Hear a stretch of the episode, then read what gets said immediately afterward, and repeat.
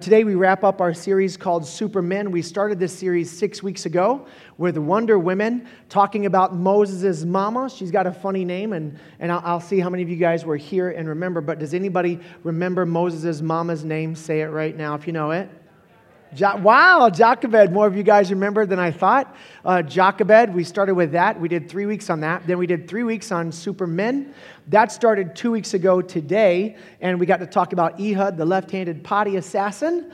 And uh, that's a very memorable story, one of my favorite stories in the entire Bible, because it talks about the bathroom so much and uh, even mentions the word poop. So that's why, that's one of my, was, that youth pastor in me, I used to be a youth pastor, loves that story. Um, there's a lot of cool stories like that in the Bible that people don't even know about. Now, next week, we were supposed to start a series called Frequently Asked Questions, where we, we take a three week series and go over the things that people ask us most about. We're, bump, we're going to bump that for three weeks because of a new series that we, at the last minute, are throwing together called Villains. So I'm sticking with the superhero theme. So we did, we did Wonder Women, we did Supermen. Now we're starting a new series next week called Villains, and I'm really excited about it. Now, this series, frequently asked questions, come from you guys. So if you're interested, go to that'sgrace.org slash questions and we really and, and, it's anonymous so there'll be a place for you to enter three different questions that you have so whatever you're struggling with whatever questions you have about god this church faith the bible uh, your spirituality i'm not claiming to have all the answers but the sooner you get them questions in the more time i have to research and find the answers but that three week series is going to be completely driven by the questions you actually have and so the three most often cited questions are the ones that we'll go over during that series but like i said said, we're bumping that. That's three weeks in the future because we're going into a series on villains. And I can't wait to go over this uh, because there are some incredibly notorious bad guys in the Bible that are, that are, that are not famous. So I'm not going to hit any of like the famous bad guys. Like we're not going to cover Judas, the guy who betrayed Jesus. He's an obvious bad guy. We all know that one. I'm going to go for some of the bad guys, men and women that you've probably never heard of or at least aren't very familiar with.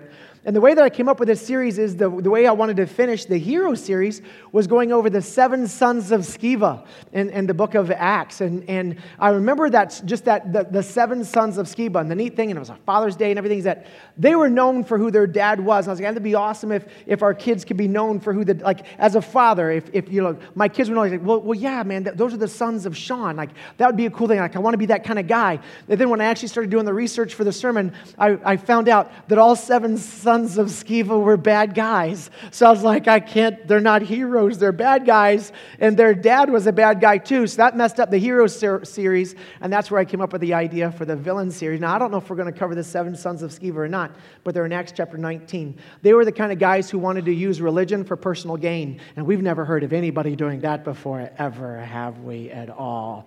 That's just a 2,000 year old problem. We're way past that now. But, but anyway, that's, that's kind of how those guys became, uh, became notorious. So we're not covering them. We're actually going to go over a, a guy today, uh, a hero, a superman, who's actually a kid. He's not even a man yet. And the Bible doesn't even give us his name, but he changed the world. Truthfully, this is the only miracle in the entire Bible that is covered in all four of the, the biblical narratives of the life of Jesus. The first four books in the Greek New Testament is Matthew. Matthew, Mark, Luke, and John. And a lot of them will cover different miracles that Jesus did. But there's only one miracle that Jesus did that is covered by all four of those books. And it would have never happened without this nameless pre adolescent kid. He becomes the hero that God uses, and he's the one that we're looking at today. If you've got your Bible, either in the room or online, go to John chapter 6, excuse me, and we'll, we'll go over the life of this, this, uh, not the life, we don't know much about the life, but we'll go over this story about this kid and how God used him to make a difference in the world.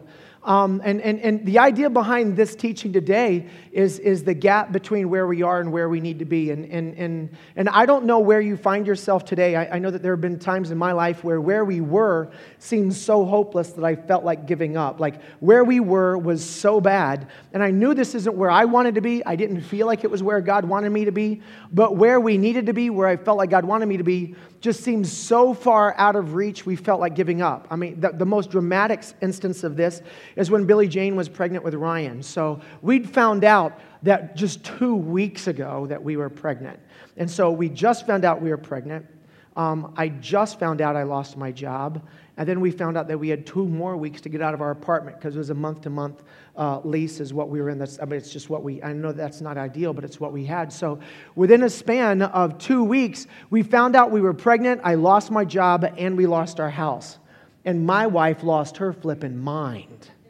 Now, there have been different times in our life where she had, had, had, had, had, had felt like she was losing hope and, and I didn't. And there were times in our life where I felt like I was losing hope and she didn't. I don't know if you're a fan of the Office series or not, but you might remember when Michael Scott and Pam Halpert went out to go start Michael Scott Paper Company. That, that, that, that episode when they start the company, Michael loses it and Pam is the rock. And then at the end of the episode, Pam lost it and, and Michael kept it together. And if you have no idea what I'm talking about because you're not a fan of the Office series, you need Jesus. That's a great series. I'm kidding, of course, but I'm just saying that there are periods in our life where, where I feel like, like, like, like, like uh, we're going to be okay and, and she loses it. And I don't know where you're at in life and, and, and, and when was the last time you felt like this. And maybe you feel like this now. Maybe your marriage has gotten so far gone, like you know that this isn't the way either one of you intended it to be, but it's so far bad and being in a good space, it's just, it's just so far, the gap between where you are and where that is, is so far away that you've lost hope and you've given up fighting for your marriage. Or, or maybe you're dead. I, I don't know. Like for whatever reason, and there's plenty of different reasons why you guys got jammed up. But there are so many bills coming in right now, and you have so little money that you don't even pay minimum payments on the credit cards anymore. Like you don't even open up the mail I mean, you've just, it's, it's become so overwhelming, you've given up. Or maybe you and your relationship with your parents have become so sour, like you haven't talked in years. I say, how's your relationship with your dad? And it's, it's bad. It really is, really is bad. Or maybe a mom, or maybe a brother or sister, and you haven't talked in years, and you know this isn't the way it ought to be. But how to fix it, man? Like this is just like seriously, you've given up. Like it's it, this is just the way this is the way it's going to be right now. Or maybe you you're depressed and I don't know how you found, fell into this funk. And you know that I don't think I've always been this unhappy, but you just can't remember the last time you were. And you just don't know how to get out of it. And like, like what, everything that needs to happen for me to be okay with who I am is just so far out of reach. It's just not going to happen. Like, this is my life now. This, this is it. And it's not like you're hoping to die or anything. I mean, you're not like, you haven't lost it yet. But like if you did die, uh, okay. I don't know if you've ever been in any of those places, but if you've ever been in a spot that you knew was bad or unhealthy and you just didn't know if there was any way you could ever get out, then I think you picked the perfect weekend to be here. John chapter 6 opens up with a story where what's going on, while it might not be as dramatic as your situation, the gap between where they were and how they were going to get it solved was so big, there was no human humanly speaking, there was absolutely no way possible there was going to be a way to fix this. And like I said, it might not be as dramatic as your situation, but I believe that there's some lessons we can learn here that might help you in your situation. So, John chapter 6 and verse 2 starts off this way A huge crowd kept following Jesus wherever he went because they saw his miraculous signs as he, as he healed the sick. And this makes perfect sense to me. Jesus didn't need a PR company, Jesus didn't do Facebook ads, he didn't do Google AdWords, he didn't do mailers, he didn't, he didn't need to do any of this kind of stuff because once he started healing people of the diseases that they had and the brokenness that was on the inside, word spread. So if you found the solution to some huge problem in your life, you become like contagious. Like you like it, it bubbles up on like you can't you can't shut up about it. Like if something great like if you won the lottery, everybody in your life would be sick and tired of you two weeks from now because that's all you're talking about. It's how lucky you are. And truthfully, we all hated you the first day we found out because you got lucky and not I'm just, I'm just saying. But if I found out I could go somewhere else and win the lottery, like I would go there. Like, and, and, truthfully, if you've got some kind of disease back in those days, before modern medicine, and there was somebody who could hit you, heal you, somebody could hit you, somebody could, I don't know, hit you. If that makes me better, go ahead, punch. Um, if you found somebody who could heal you and make you better, I mean, that is like hitting the lottery. You know what I mean? Like if you found out you got cancer, would you rather keep cancer and hit the lottery, or would you rather be healed from cancer? I mean, you'd rather be healed from cancer. So, I mean, like when Jesus starts healing people, word spreads. He don't need no PR guy. That was PR enough. People came from everywhere to find Jesus. And, and truthfully, this is still the way that we are. Like I had a hip replacement four weeks ago on Friday. So if you want to get a hip replacement or a knee replacement, where do you go? Everybody knows where do you go? New England Baptist Hospital. That's where you go for a hip replacement. If you got anything wrong with like from here up, where do you go? You go to Mass General, Mass Eye and Ear. Everybody knows. You're going to have a baby in the South Shore, where do you go? South Shore Hospital. Like everybody just know, like if that's the problem, then that's where you go, and everybody just knows that. They don't even have to advertise anymore because word is spread. If you've ever gotten a hip replacement, you recommend New England Baptist. You just do because that's the best place to get the. Rep- and that's not a commercial for them. I'm just saying that in the same way that we are, that we spread good news about things that have happened to us, they were doing the same things back then. So it doesn't surprise me at all that huge crowds followed Jesus. That's actually just make, makes sense to me. Go down to the next verse, verse three. So then Jesus climbed a hill and sat down with his disciples around him and it was nearly time for the Jewish Passover celebration. Jesus soon saw a huge crowd of people coming to look for him. So when he first sat on the hill, the huge crowd wasn't around him. So, how, how, does this make sense that he was healing people? There were people all around him, then he was on a hill by himself. We know from comparing this story of the, of the this is actually known as the feeding of the 5,000, that, that's how this miracle is known. And in reading this in Matthew, Mark, and Luke, you find out that he spent all day long healing people all day. And at some point, obviously, according to John, he got alone. So I don't know what that looked like. So Jesus spends all day long healing everybody. There's nobody left who needs to be healed. Jesus goes off stage. They in the crowd wait for the encore. He doesn't come back up for the encore because Homeboy went to his trailer for a rest. They leave the concert arena, metaphorically speaking, and go find out where he's at. What he'd actually done is he went to a quiet place just to get alone because he'd been working all day long. He was exhausted. He goes up on the side of the hill to have a rest with his disciples, and the people ain't done with him. They come find where he's at, and they all start to get around him. So back to the passage of Scripture. Jesus soon saw a huge crowd of people coming to look for him. Turning to Philip, he asked, Where can we buy bread to feed all of these people? And he was testing Philip because he already knew what he was going to do. And I want to stop right there because this isn't a major point in the teaching today, but I think it's a major point in our lives that we need to get. The reason why, in that moment, when we found out that Billy Jane was pregnant, I lost my job and we lost our apartment, the reason why, in that moment, I was able to hold it together is not that I had supreme confidence in my ability to bounce back from difficult times. In that moment, I was able to look at Billy Jane. I said, Billy Jane, did, did God know this was going to happen to us? Yes or no? Yes. Then does he have it taken care of? Yes or no? The answer is yes. So here's this huge problem. There's 5,000, by, by, the way, we're going to find out in a minute, there's 5,000 people, and that's men only. Who knows how many people there were? And they've been hanging out all day, and nobody has had anything to eat, and they're all starving. And then Jesus puts the problem on Philip's back. Dude, fix this problem. And he starts to freak out. Like, uh, uh, uh, uh and God checked in with him, made him aware of the problem. And when God made him aware of the problem, God already knew how he was going to solve the problem. What I want you to know is while you're freaking out because you're, you got cancer, and the reason why we're freaking out is because we don't know how this is going to work out. The reason why we freak out when we lose our job is because we didn't have another job waiting on us.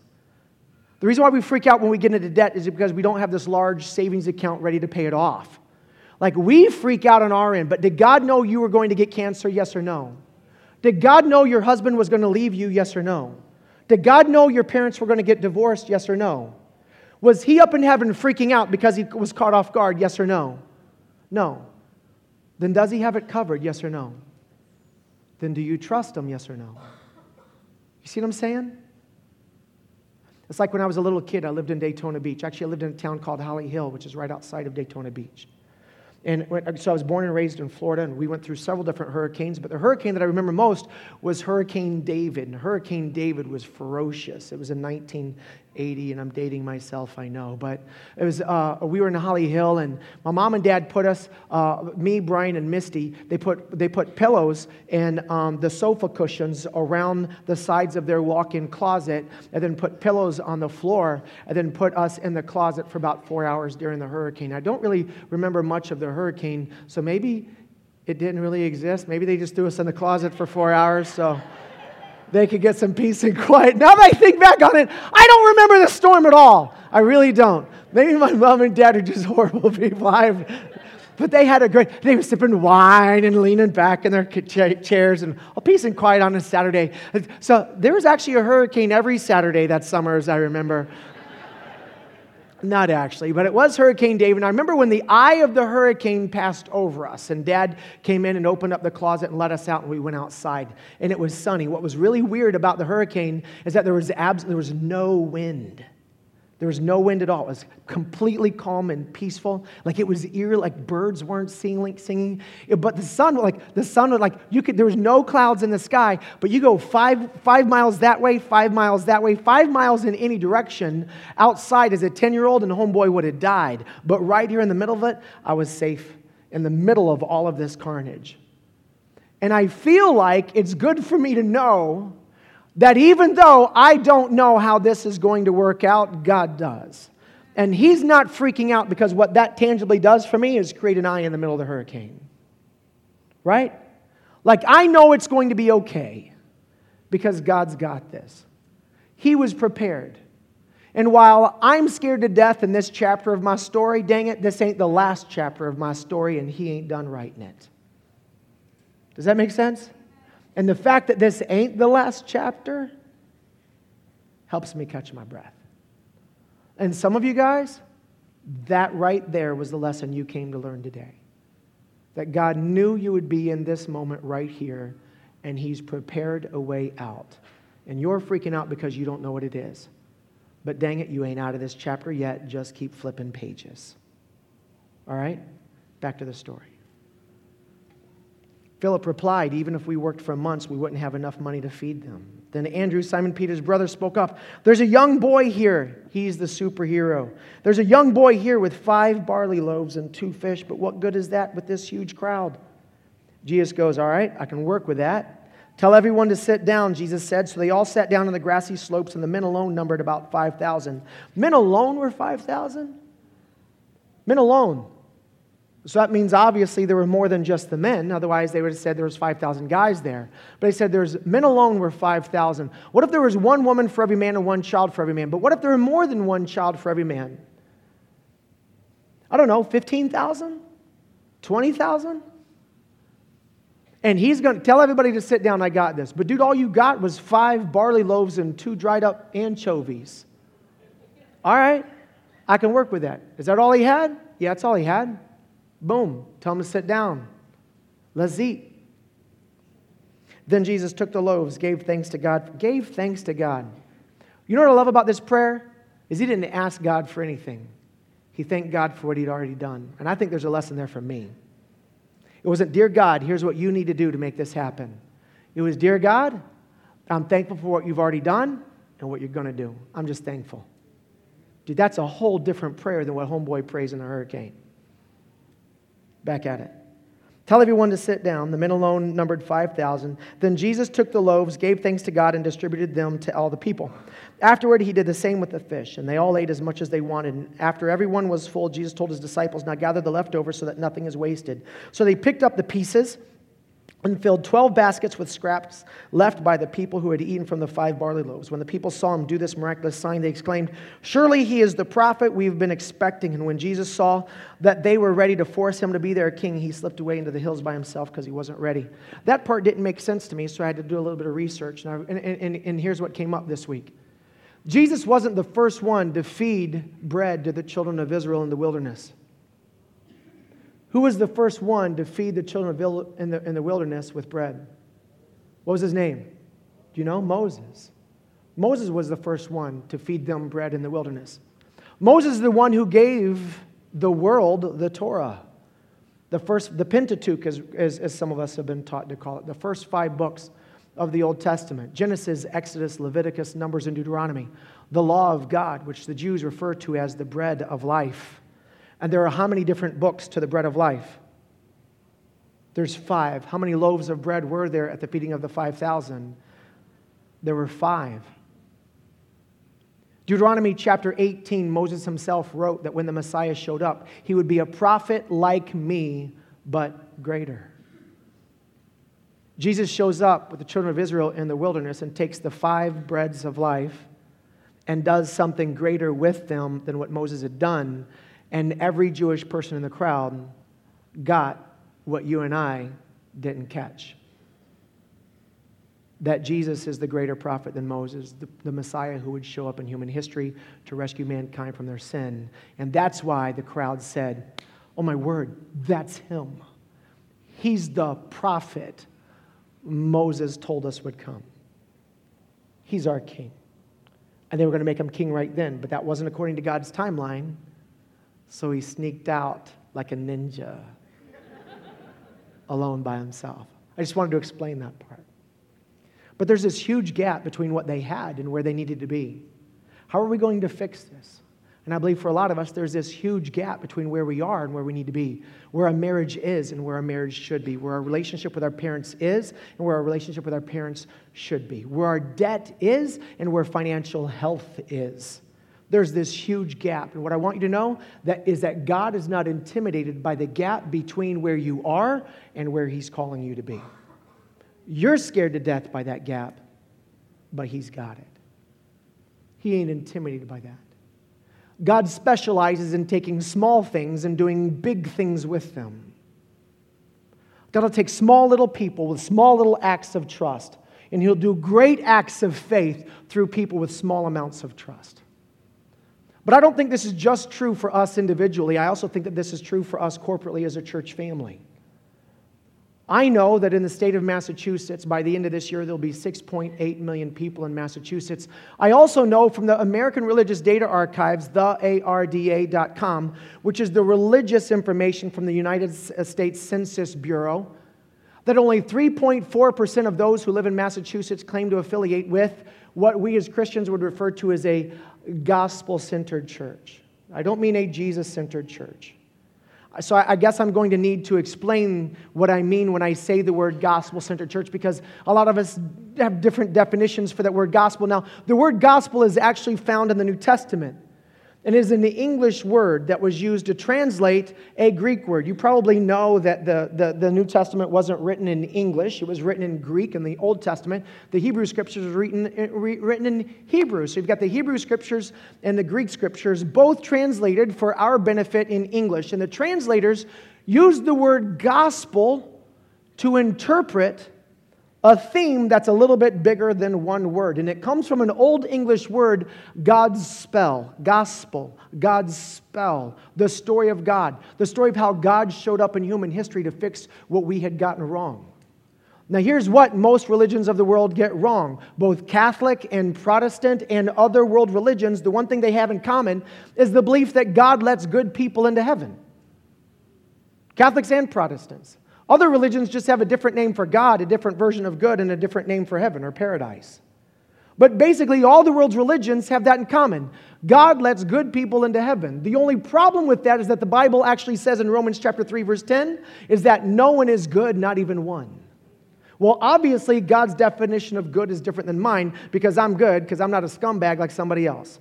And all of us think we're good because we can all point to somebody farther down the totem pole than us. There's dudes on death row who say, Well, at least I didn't, right? Like everybody's got somebody farther down on the chart that they're better than. But God's definition of good is not better than. God's definition of good is innocent. Innocent of what? Breaking his laws. What laws? You, there's at least 10 of them. We know 10 rules. You could be an atheist and you're at least familiar with his top 10 list. The first four have to do with our relationship with God. The next six has to do with our relationship with others. The first one is don't let anything be more important to, me, to you than me, God. How many of us have ever made something else more important to us than God? Fantasy football season, homeboy is a huge idolater. I'm just saying, right?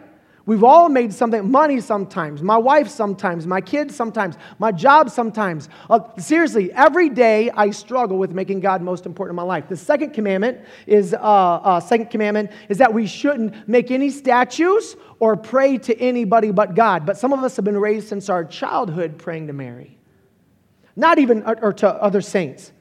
I remember praying to my grandmother, not even knowing I was breaking the second rule. How many of you guys have broken that rule? The third one is don't take his name in vain. Don't even raise your hand. I already know you're potty mouth. I've heard you in the lobby. Number four is don't ever skip a day to worship and honor me. How many of us ever skipped a day to worship God? Oh, raise your hands. Stinking liars. Now you're breaking number nine. so, this, when we stand before God, if His definition of good is innocent, then do we pass that test, yes or no? No one passes that test. So that's the problem. It's not that people don't believe in God, it's that they're trusting in themselves to be good enough. As long as you think you can be good enough to make it to heaven, then your trust isn't in the death, burial, and resurrection of Jesus. Your faith, hope, and trust is in your ability to be good. So the problem is that you don't believe. Satan believes in God, bro. He believes in God more than you do. You and I have doubted the existence of God. Do you realize Satan has never doubted his existence? Satan believes in the resurrection of Jesus more than you and me because he saw it stinking happen. So it ain't that we don't believe. The problem is that we are, our trust is just misplaced. So the story of God, the God spell, the gospel, is that only Jesus is good. And until we get to the place where we transfer our faith, hope, and trust off of our goodness onto Him, and that His death, burial, and resurrection is the only payment God will accept on our behalf on Judgment Day, we sit separated from God, not because He doesn't love us, but because we didn't trust Him, we were trusting us. So, 3.4% of the population of this state are connected to a church that preaches God's spell, God's story, the gospel. My problem is I'm sitting on Seaver Street. I was a professor at a college. And none of my friends, while they believed in God, were trusting in the death, burial, and resurrection of Jesus as the only thing that pays for their sins. How do I fix Page Street? Oh, I don't know. I can't fix Massachusetts. I can't even fix Stoughton. I can't even fix Seaver Street. You know that we can identify, we don't know of any gospel centered church in Whitman. I know of a Spanish one in Walpole. Is there any in Mansfield? Braintree has four gospel centered churches that have a total weekend attendance of 200. For 35,000 people, 200?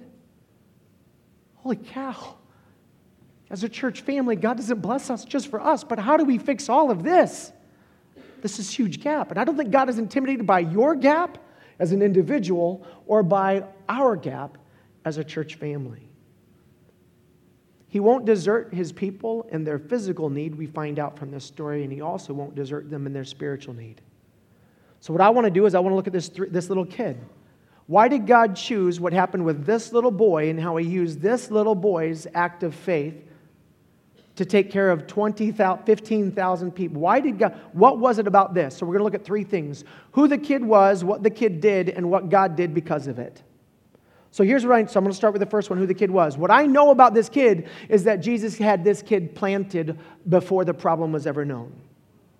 Because when Jesus first identified the solution, the Bible says, because he already knew what he was going to do. Jesus already knew there was a little kid there who had a lunch and he hadn't touched it all day long.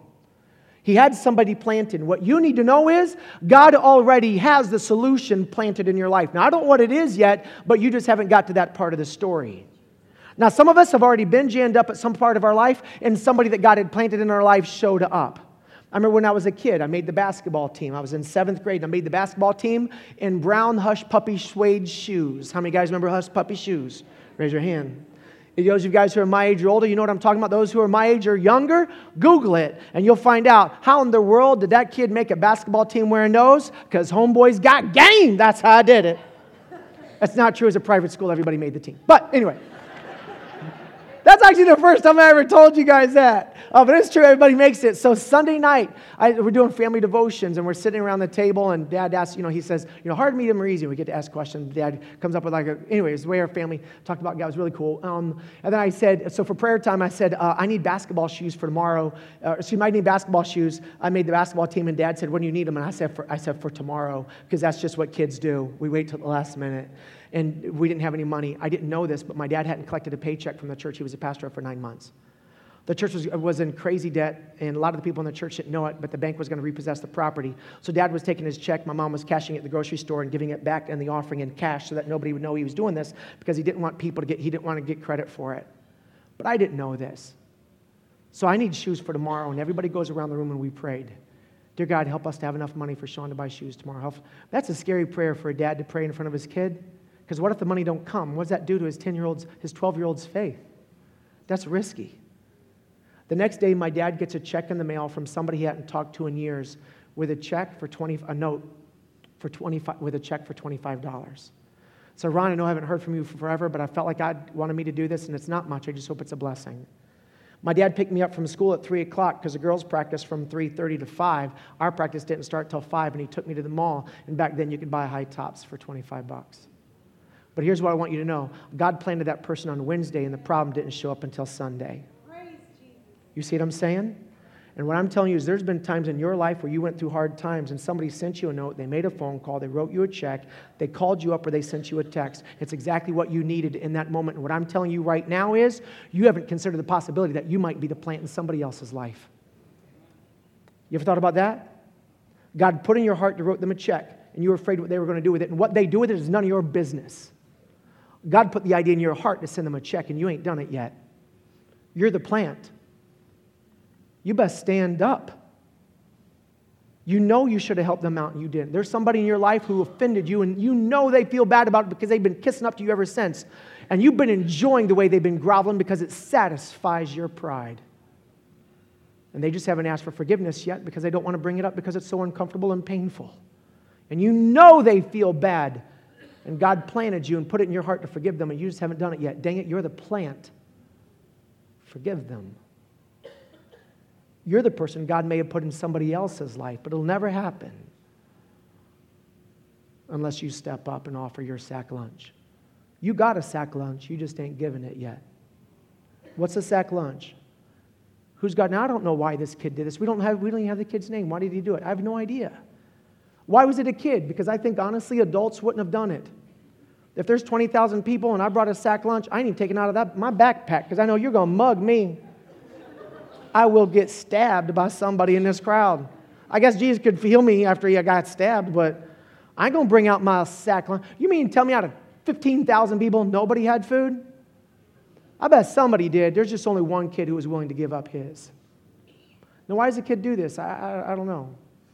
My son Ryan, yesterday, Lauren went to Colorado Springs with my wife's sister flies out all of the kids when they graduate to spend a long weekend with her and her husband. And so hers was yesterday and ryan and i were up till 12.30 on friday night finishing the series office uh, episode series 9 episode 23 and it, he was like dad there's only one more. Let's stay up. So i was like all right. So it's 12.30 friday night. We go to bed. We're up like 7 in the morning. And ryan doesn't wake up until lunch on saturday. So i didn't even bother waking him up when lauren left the house.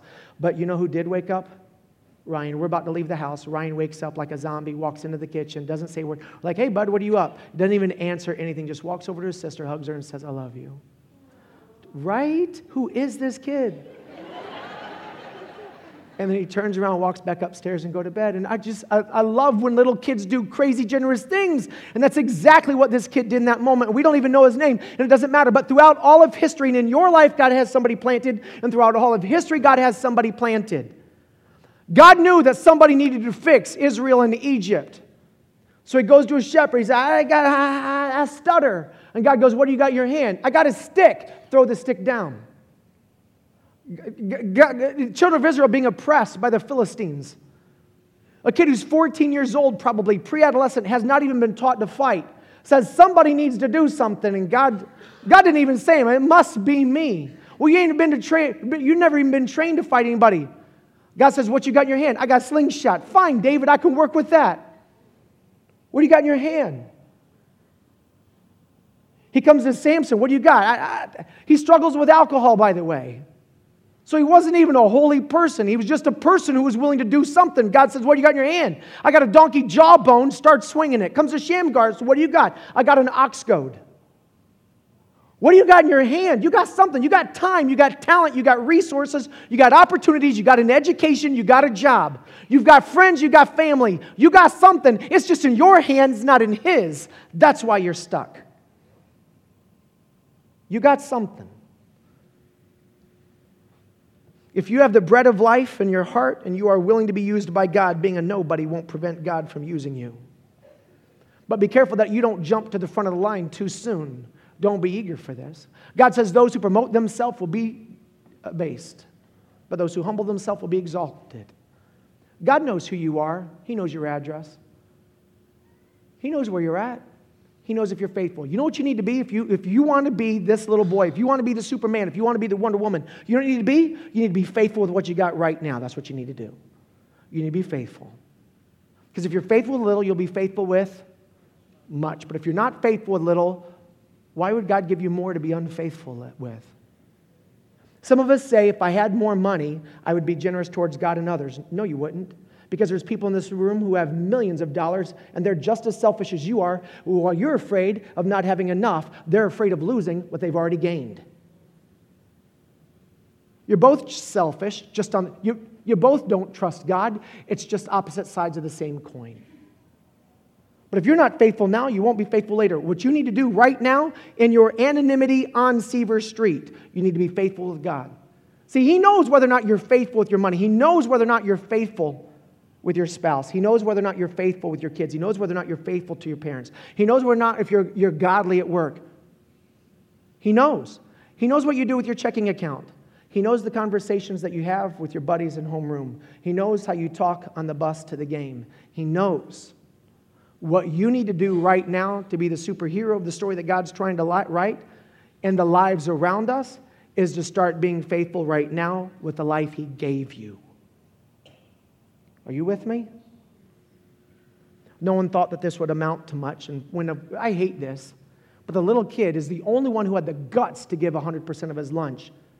And then Andrew has the gall to speak bad over it. Yeah, what's that? It's nothing. Dang it, it was everything he had. That's what it was. See, he was looking at all they didn't have. The little boy was looking what he did have. And guess who else was looking at what he did have? It was Jesus.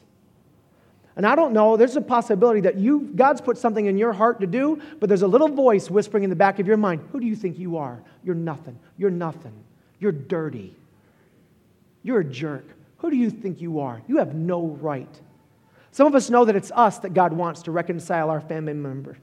Some of us know that it's us that God wants to fix the situation. But we got that voice in the back of our head. Whose voice is that? For some of you, it's your dad's voice. You're an idiot you're stupid. For some of us, it's a mom. For some of us, it's bad voices. For me, it's not even a parent. I had great parents. But for me, the voice is Jimmy Pelkey from seventh grade. Picking on me. No one likes you. No one likes you. No one likes you. No one likes you. No one likes you. Sorry. We've all got brokenness in our heart. And I know whose voice is behind that whisper keeping you down. It's not your dad, it's not your mom, it's not Jimmy Pelkey. It's Satan. He ain't afraid of your little bit lunch. He ain't afraid of your big lunch. He's just afraid of you giving any of it to God because he knows what God can do if you gave him your whole lunch. So he says, Don't do nothing, don't do nothing, don't do nothing, don't do nothing, don't do nothing. You can't, you can't, you can't, you can't, you can't. Why? Because if you did what only you could do, God would do what you can't. And that scares the crap out of him. So do it. Don't listen to that voice. It's the enemy whispering. The boy was willing to let go of what he had. Are you? Are you willing to let go? Because most of us as adults, we had five loaves and two fish. We would have taken those loaves and hidden a couple of two just in case this didn't work out for us. Am I right? Yes or no? Yeah, we do that. We hedge our bets because we honestly don't fully trust God. And that's why He's not using us. See, the more you do for God, the more God will let you do for Him. And God knows how to take care of selfless people. And he knows who he can trust with more responsibility. He knows who he can trust with more opportunities. He knows who he can trust with more finances. He knows who he can trust with more relationships. He knows who he can trust and who he can't. And the neat thing is, you get to decide which person you're going to be. Next thing I love is that the kid gave all that he had to God. What was once associated with the kid now belongs to Jesus. Your brain, your talent, your money, your influence was yours, but whose is it now? See, I'm afraid that if I use my leverage, my responsibility, my connections for the glory of God, I might lose some of that influence. I'm afraid that if I give some to God, that I won't have enough for me. But the story of this little boy reminds me that the more I give to God, the more I have for me and others around have for them. But the more selfish I am, truthfully, over the course of time, the less I have. How many of us struggle with this? How many of us say that we've given our life to God? Hold up. You've given your life to God? Your life to God. You've given your whole life to God. Prove it. Let me talk to a couple of people you work with. Let me talk to your friends who follow you on social media, the ones that you don't block on Snapchat. Let me see last month's bank account. You've given your life to God? I call BS. I struggle with that. This is why we get stuck. Because we're keeping our lunch. My life is for me and my glory and my good. And God says, fine, have it your way. Jesus gave thanks to God for what the kid had given. And that blows my mind that Jesus gave thanks to God for that. It's just two stupid fishes and five loaves. But he wasn't thanking God for just two stupid fishes and five loaves. What he was thanking the Father for was what he was going to do with what he'd been given. Now, listen, I'm never going to be a Paul. I'm never going to be a Peter. I'm never going to be a Billy Graham, and I'm okay with that. But dang it, I can be the nameless kid who gives 100% of his lunch to God. I want Jesus, God the Son, to look at God the Father and say, Thank you, Father, that Sean gave me all of him. Not because Sean has anything, because Sean's just got two pieces of fish and five loaves of bread. But it's what God can do with Sean if God gives, excuse me, if Sean gives all that he has to God that he's thankful for. C.S. Spurgeon, he's a famous preacher from the 1800s, put it this way, and he compared it to a cask of alcohol. Now, I don't know why he did this, but in his writings, he referred to it as a cask of alcohol, and he was talking about the different sizes of the casks. So, you've seen small casks of alcohol, you've seen big ones, and you guys know that there's big, gigantic vats of them. What you might not know is that there's eight different names for the eight different sizes in which alcohol comes from. And if you're offended by that, put milk in there, it'll probably work the same. But there's a gallon, there's a barrel. A barrel, I don't know if you know this or not, but it's 31 gallons. And a tun, T U N, cask, is 216 gallons or 31, or excuse me, or six barrels. That's what it, sorry about the math. The point is, that he's trying to make is that each of us have different, different types of capacity. Some of us are these gigantic tun casks. And we've got all kinds of, of opportunity and, and leverage and resources to be a blessing to a lot of people. And some of us just have a gallon jug. Some of us are just a barrel. We've just got 31 gallons. That's all we've got. And he says the difference isn't the capacity we have to be a blessing to others, it's where we tap the keg that makes the difference. Because some of us have a huge capacity to be a blessing to others, but we tap the keg way up high. And we say we got the nozzle fully open to God, but we've got the nozzle fully open to God with only this much margin. And there's others of us who are just a little barrel, but we put the tap at the bottom of the barrel. And what he says is God can get more out of a barrel that's tapped at the bottom, that's smaller, than a bigger one that's tapped at the top. So the question to me isn't, how much capacity do you have for the glory of God and the good of others? The question I have to ask you today is where's your barrel tapped? And the, the goal of a follower of Jesus is to keep moving that tap lower and lower and lower and lower and lower and lower in the barrel. Does the metaphor work? Like, is we need to stop hedging our bets. Either we give 100% of ourselves to God or we ain't giving ourselves to God. We're treating them like a lucky, lucky rabbit's foot. I'll do a little bit of this, a little bit of that. Why? So God will hook me up later on, but I got this covered. I just need some good luck on the side. The last thing is that God multiplied the effort, substance, and impact of the kid because when God multiplies what we have, it's always to be dispersed towards other people. And when we stop dispersing towards other people, God's multiplication stops. God kept multiplying the bread and the fish, multiplying the bread and the fish as long as they were handing it out. But once everybody had had enough, the multiplication stopped. And some of you guys, right now, you're in a place where you need God to multiply, and He won't until you do what? Start spreading the bread and the fish. When you stop spreading, He stops multiplying. If you need God to start multiplying opportunities, then start using the opportunities you got now. Why would God give you more money to mismanage if you ain't being faithful to God with the money you got? Why would God give you more opportunities for influence if you ain't leveraging the influence you've already got? Why would God be, give you more to be disobedient with? He multiplies when you spread. When you stop, He stops. You have no idea what God has in store for you, and I didn't either. When we moved on to Seaver Street, all I knew is this I really did love God. I struggled with sin, but I love God. And now my best friends, Glenn and Tiffany and Carlos and Michelle, were not followers of Jesus. That's all I knew as a professor. Dear God in heaven, that's all I had. I loved God, but I, I had a passion for my next door neighbors to know and to follow Jesus. That's all I had. And I knew that for Glenn and Tiffany, and for Carlos and Michelle to come to faith in Jesus, I would have to give 100% of my lunch to God, and I did. Having no idea that all of this, I'm sorry, I'm just filled up. I'm blown away. We didn't picture any of this. I just wanted Carlos and Michelle and Glenn and Tiffany to find Jesus. That's all I wanted. But when I gave my lunch to Jesus, he said, I got a whole lot of other awesome stuff planned. And hold up, this clapping isn't for me. It can't be. It's for God because you have no idea the story He wants to write in your life. But you'll never get to that chapter until you give Him the rest of the lunch you've been saving for yourself in this chapter. You have no idea. I'll never be famous, and I'm okay with that. But dear God in heaven, help me to tap my keg at the bottom, squeeze every drop of milk out of my whiskey flask. every drop.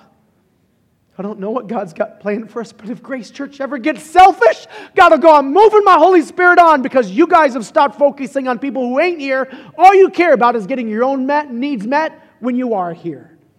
I'm done with you. When we stop spreading, God stops blessing.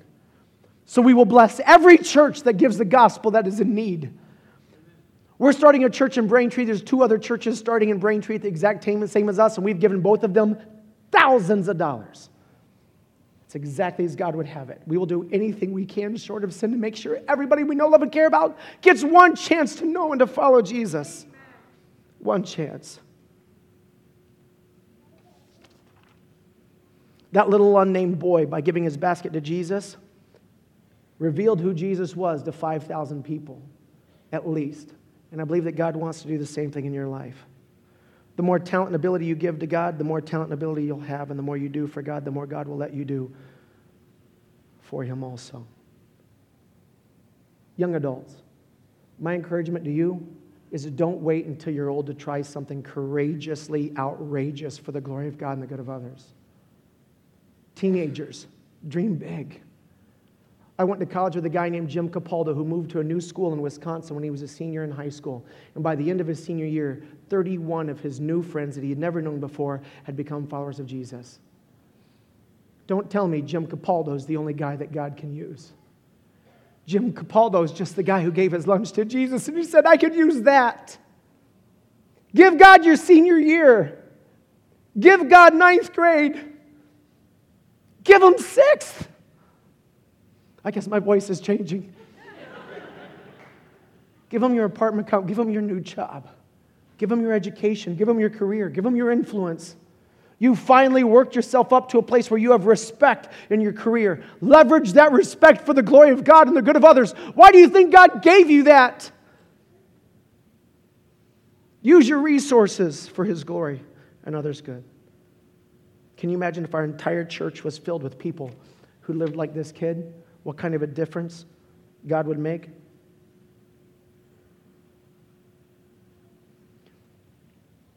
I don't know what you struggle with. And I don't know what your lunch is. I don't know your time, your talent, your treasure. I don't know what you have in your hand. But I know you've got friends. You have family. You have influence. You have money. You have chances. You have your personality, you have your abilities, and all of these things can be done so much more with if you were to give them to God. And the number one reason why we don't is we're afraid we'll lose it if we do. You don't know Jesus. Not like He is. Some of us, you're distant from God and you feel like He doesn't love you, and the truth is, you just need to stop running from Him. You need to stop acting as though you have to earn His love because His death, burial, and resurrection is proof that He already loves you. You need to stop trusting your own goodness and accept the fact that you're broken and you're flawed and that you need Him to fix you. Because what's most broken in you is not your finances, it's not your loneliness, it's not your health. What's most broken in you is your heart, and only He can fix that. Your prayer today is God, rescue me from my sin and disobedience towards you and my selfishness towards others, and help me to follow you with the rest of my life. If you've already become a devoted follower of Jesus, then your next step is to consider what parts of your lunch you're keeping behind your back because you, are afraid to let Him have it. Because there's consequences to that. On your communication card, if you flip it over today, I want you to write one of two things. The one of two things that you're going to write is, Lord, I am giving you my bread and fishes. Or you write down, My bread and fishes are mine. There's no third option. But you really get to decide what happens next in your relationship with God. Let's pray.